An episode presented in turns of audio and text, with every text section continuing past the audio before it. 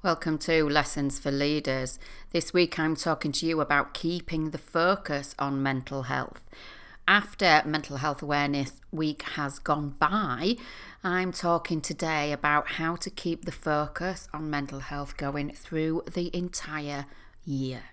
Now, if you're wondering or even groaning at the thought of having to do this and having this on your to do list all year round, it doesn't have to be like that. So I'm sharing how you can get employees to know that you're taking mental health seriously, easy ways to make sure that happens, key ways to ensure that you walk the talk. Stay tuned for a terrible example of what support I heard about, and then exactly what you need to include in your plan. So join me on today's episode.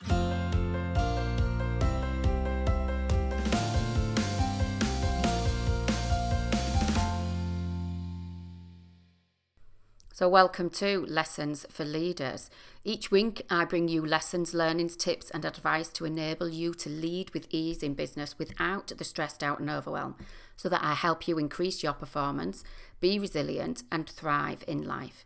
I'm Emma Langton, your host, leadership coach, and workplace trainer, helping you and your workforce increase that performance, improve well-being, and make the impact that you want in the world.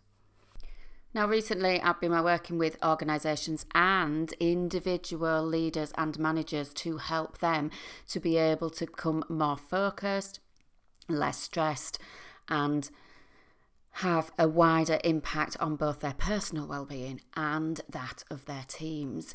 You know, I worked with Kate, who's a director, and she said I enlisted Emma's help as I was stressed, overwhelmed, and struggling with my own work-life balance. I felt like I was constantly firefighting, and both home and work life was suffering as a result. Emma's one to one coaching program was a breath of fresh air and clarity. No unrealistic goal setting, just simple, straight talking advice that made sense. Emma has armed me with tools and techniques to focus, work more effectively, prioritise, and let go of the crap. It's always good to let go of the crap, isn't it?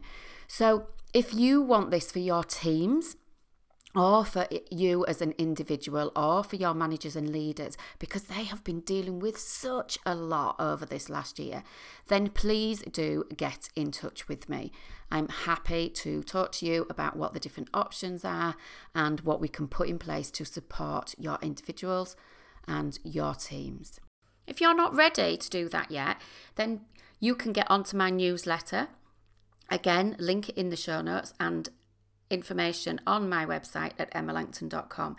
The newsletter sends out tips, information, statistics, the latest reports, and the current organisational trends that are happening right now so that you don't have to dig around for it. It comes out monthly, so you can guarantee that I won't be spamming you. And finally, a request from me that if you haven't hit the subscribe button or left a review for me, then please do go and find the little button and leave a review. Let me know your key thoughts and your takeaways and what you value most from the podcast. If you hit subscribe, it makes sure that you never miss another episode. So, welcome back, listeners. It's a pleasure to have you join me and for you to allow me to be in your earbuds uh, for another week. Now, there's been so much talk, I think, over the past six, seven weeks between Stress Awareness Month and then mental health. But we do need to recognise that mental health needs a continued focus because it is the leading cause of sickness absence in the workplace. It's also really difficult for people to live with. It's really debilitating, whether it's on a long term basis or um, whether it's an issue that comes and goes with people, it's still not nice at all. So, with the pandemic highlighting the issues and workplaces again opening up more, it's not surprising to me, certainly, that employers are starting to look more closely at the crucial role that they play in supporting the well-being of their staff. I read somewhere recently that um, a chap called Andy Bell, who's Deputy Chief Exec for the Centre of Mental Health think tank, said that there's a rising tide of poor mental health resulting from people's traumatic experiences of the virus itself, of isolation and exposure to abuse, of loss, of bereavement, and of financial insecurity and job loss. So there's quite a few different topics that are causing people upset or distress or even trauma. Um, so there's about 10 million people that will need help with mental health relating to the pandemic, according to that think tank. Um, that's massive, isn't it? So every employer needs uh, to focus on this, and actually, every workplace's success depends on healthy and productive workforce. And if employees feel valued and supported, then they actually achieve more. And I think I also read that employees will choose to remain in an organisation if they know that they feel valued and if they know that mental well-being and uh, that kind of support is taken seriously. So even if they work longer or they have to work harder or whatever, those things are the reasons that people stay in a workplace. And that's got to be good. So we know that employers all come in all shapes and sizes with different working practices, different environments. So I'm talking very generalistic today, but also trying to capture the different needs of different people that are listening to the podcast. Because all organisations, whatever their size, will need to be equipped with awareness and tools both to address the mental ill health and prevent mental health, ill health, which is caused by or worsened by work situations. Organisations also need to be equipped to support people with a mental health condition to thrive, and that's right through their uh, experience, really, from recruitment and then throughout the organisation.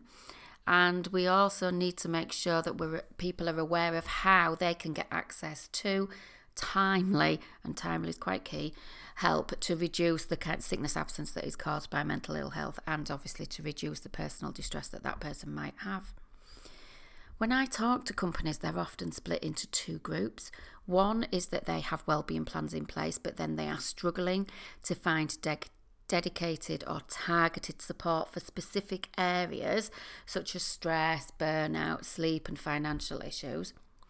And that's where I can help because I have a network of people. So even if it's not the support from me that you want, but it might be about how do you put the plans in place so that it's not on your to do list permanently, as I said in the intro, or who can you bring in that's going to help you with different areas.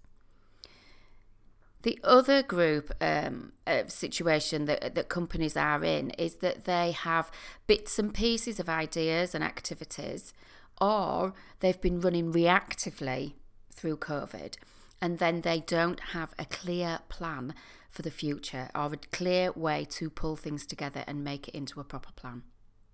Okay, and again, you know, I can help with just for chats and, and, and helping with the focus and getting things in place and, and even knowing where to start with all of that. Now, before I go on, I do want to congratulate everyone who has things in place because there's still a ton of companies out there that have kind of, they've not even started and they've got nothing. So even if you are feeling like you are struggling, that you're not giving it the focus that you need, or you're feeling a little bit overwhelmed, or you've got loads of ideas but you don't know how to put it into place, well done for getting to that point. Honestly, give yourself a pat on the back for getting to that point. Okay. In addition, HR and leaders are often doing these plans in addition to their usual role. So, although it's great to see that some companies are having specific well-being leads or um, mental health champions and things as a separate role, not every organisation, not every company, not every individual has the ability to do that. So, you know, the last thing that you need really is to be going off with stress because you're trying to put in place. How ironic would that be, really? That you're going off with stress or you're feeling stressed and overwhelmed because you're trying to put in place stuff that's going to help this? It would just be madness, wouldn't it? Really? So, Yes, if you want to talk to me about ideas, plugging the gaps, meeting specific needs of your organisation, enhancing daily, weekly, monthly behaviours, and embedding organisational value so that you're getting a strategy or policies or plans sorted, then please do get in touch with me, Emma at emmalangton.com. Because looking at overarching strategies is something I've been doing for a long time. In fact, even really since back in my corporate days. Not specifically on well-being back then, but definitely knowing about that overarching strategy and the organisational needs. So I'm happy to help. Okay. Now, do you want your employers to know that you are taking mental well-being seriously? Because if you do, we need to get it into the culture of the workplace. We need it top down and bottom up, okay, for it to be fully embedded. I saw recently somebody had said, Does anyone else feel like Mental Health Awareness Week is just a massive PR stunt for the organisation? I was like, Oh dear, that's not really working the way that they probably intended for it to work. So it's not just a massive company promo opportunity, you know. And the comments on the back of this were very different, actually, uh, from the same organisation about views and experiences. It was all. Bro- actually based on what individual managers had done. So it's very much a personal thing, very much a departmental thing that can become quite specific. But it's important that you have an entire culture rather than it just being a person specific. And if you've got a good manager, then you get a good response. And if you've got a shit manager, you get a shit response. So the way to do this is to start with focus groups or surveys. Again, I can help with both of these. So, designing your plan with input from employees boosts buy in and gives you a clearer idea of the support that they might need. So, then you are not spending time building things and delivering information that nobody really wants and nobody really cares about. So, building that plan with input from your employees across the organisation is not only demonstrating that you are taking your employees seriously, but it also ensures that they know that you are listening to them, that you are committed to supporting their mental health, right? And that builds trust and integrity, and they are some of the key drivers of engagement. So, talk to your people in essence.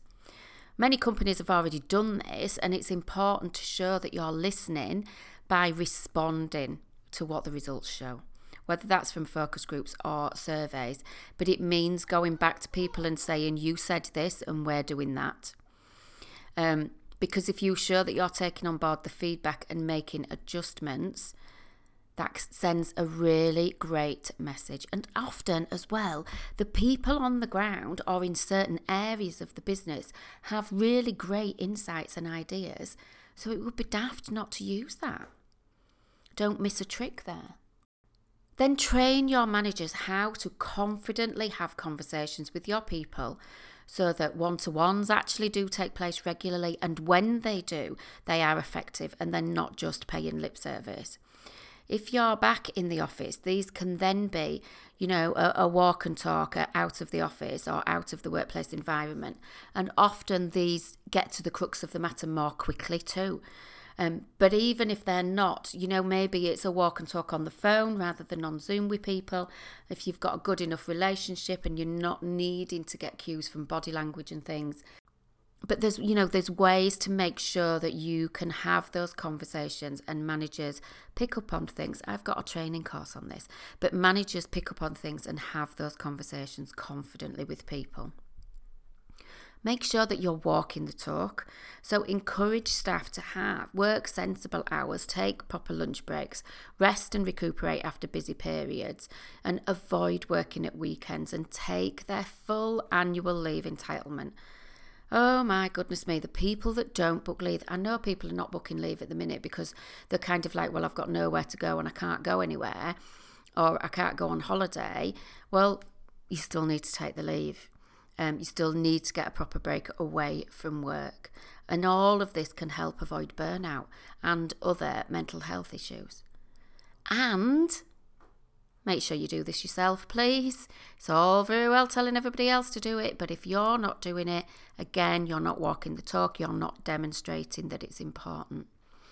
There are a ton of benefits in demonstrating this, but also one of the other benefits when you take time off is about delegating and trusting in your team when you are not there.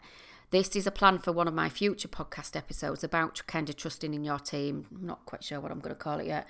Um, micromanaging, you know, all of that stuff. If you're doing that, then your team do not feel valued and will not do their best work for you.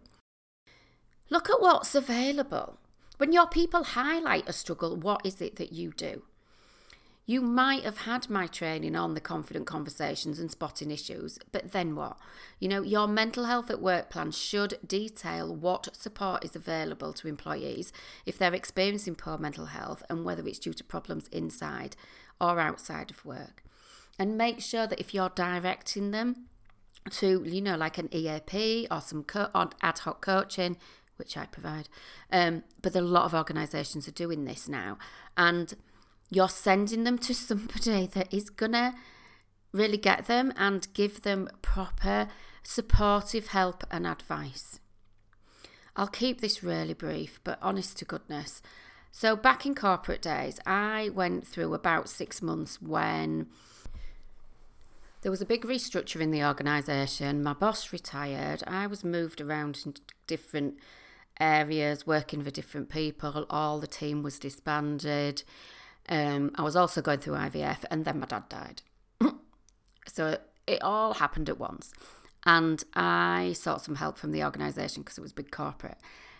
The EAP sent me to some counselling, which I'd never had before, and I never really felt the need. But I thought, well, you know, um, there has been an awful lot going on, so uh, let's give this a go.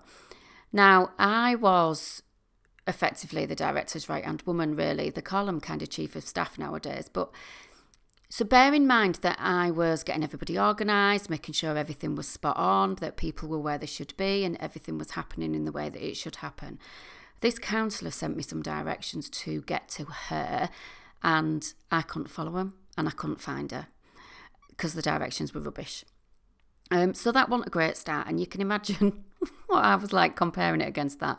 And then also, you know, I wasn't feeling quite so clear headed and level headed anyway with everything that had gone on. In the session, we were talking about various bits and pieces, and she decided that my biggest problem here was the grief. Now, without sounding hard hearted, it wasn't because my dad had been ill for quite a while, so we'd almost kind of adjusted to some of the loss. I think the my problem with now everything that I know now, my problem was about the, you know, like shifting sands, the lack of sort of security. There was not one thing that was staying the same. So, you know, my job a bit wasn't the same. Then my home life wasn't, was a bit uncertain because of IVF and then with my dad dying and things. And it was about the overarching uncertainty but she decided what she decided and so then so that wasn't great either and then she told me to put a cushion in the middle of the floor and talk to my dad and i was like this is bonkers this is absolutely bonkers. Like, I'm going to do that. I was a real, realistic down. You know what I'm like when I talk on the podcast? Down to earth, straightforward, no messing with me. I'm not going to talk to a cushion and it wasn't going to do anything. So that's what I mean. That's, you know, it's always sticks in my mind when I'm giving people help and support. You know, am I doing anything like asking them to talk to a cushion? Because, goodness me, I'd just pack it in um, altogether if I was ever, ever thought I was doing that for people.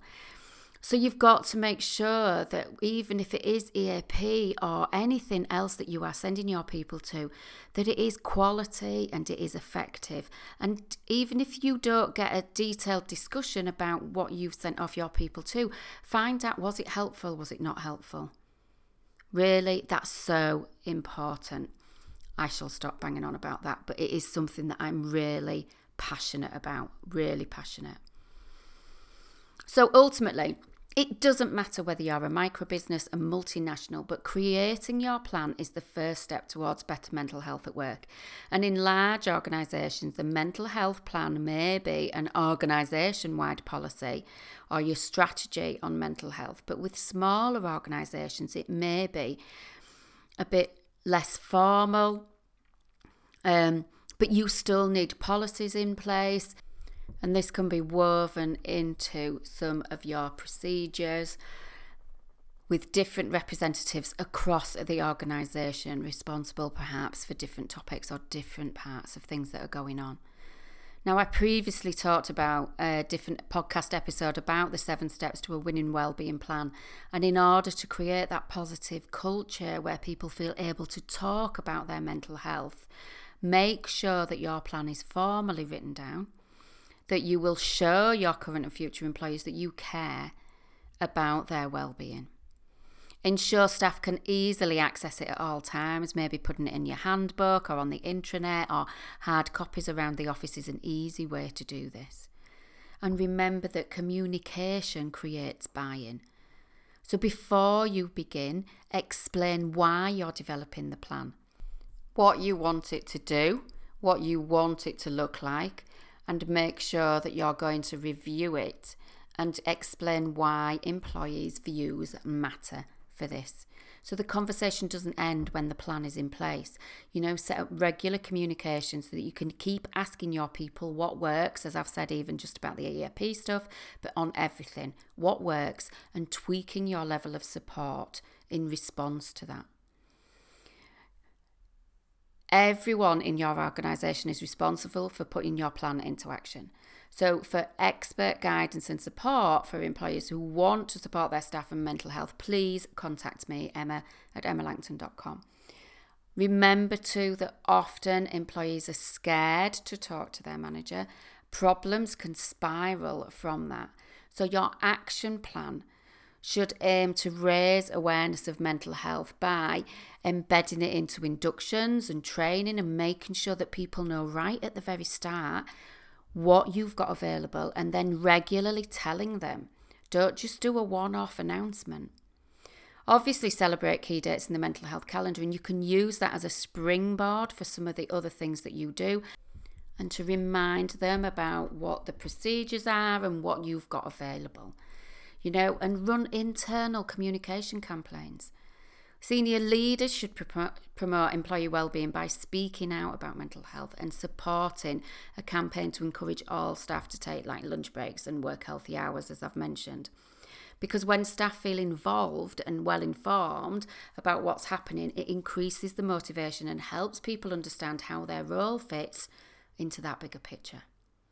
So, focus groups and staff surveys, you know, engagements, steering groups, monthly or quarterly performance, review meetings, to be having those conversations, good quality EAP or other support, and then perhaps opportunities for coaching. Definitely bring in external trainers for some different areas of expertise and hold like lunch and learn sessions. These are a great way to support staff and take their full lunch break. And then all of these things mean you send a clear signal to staff that their mental health matters. So I really hope that that's been helpful for you. Again, if you have any questions at all, please do get in touch with me. Otherwise, have a fantastic week. Don't forget to share or leave a review, and then I'll see you again in the next episode.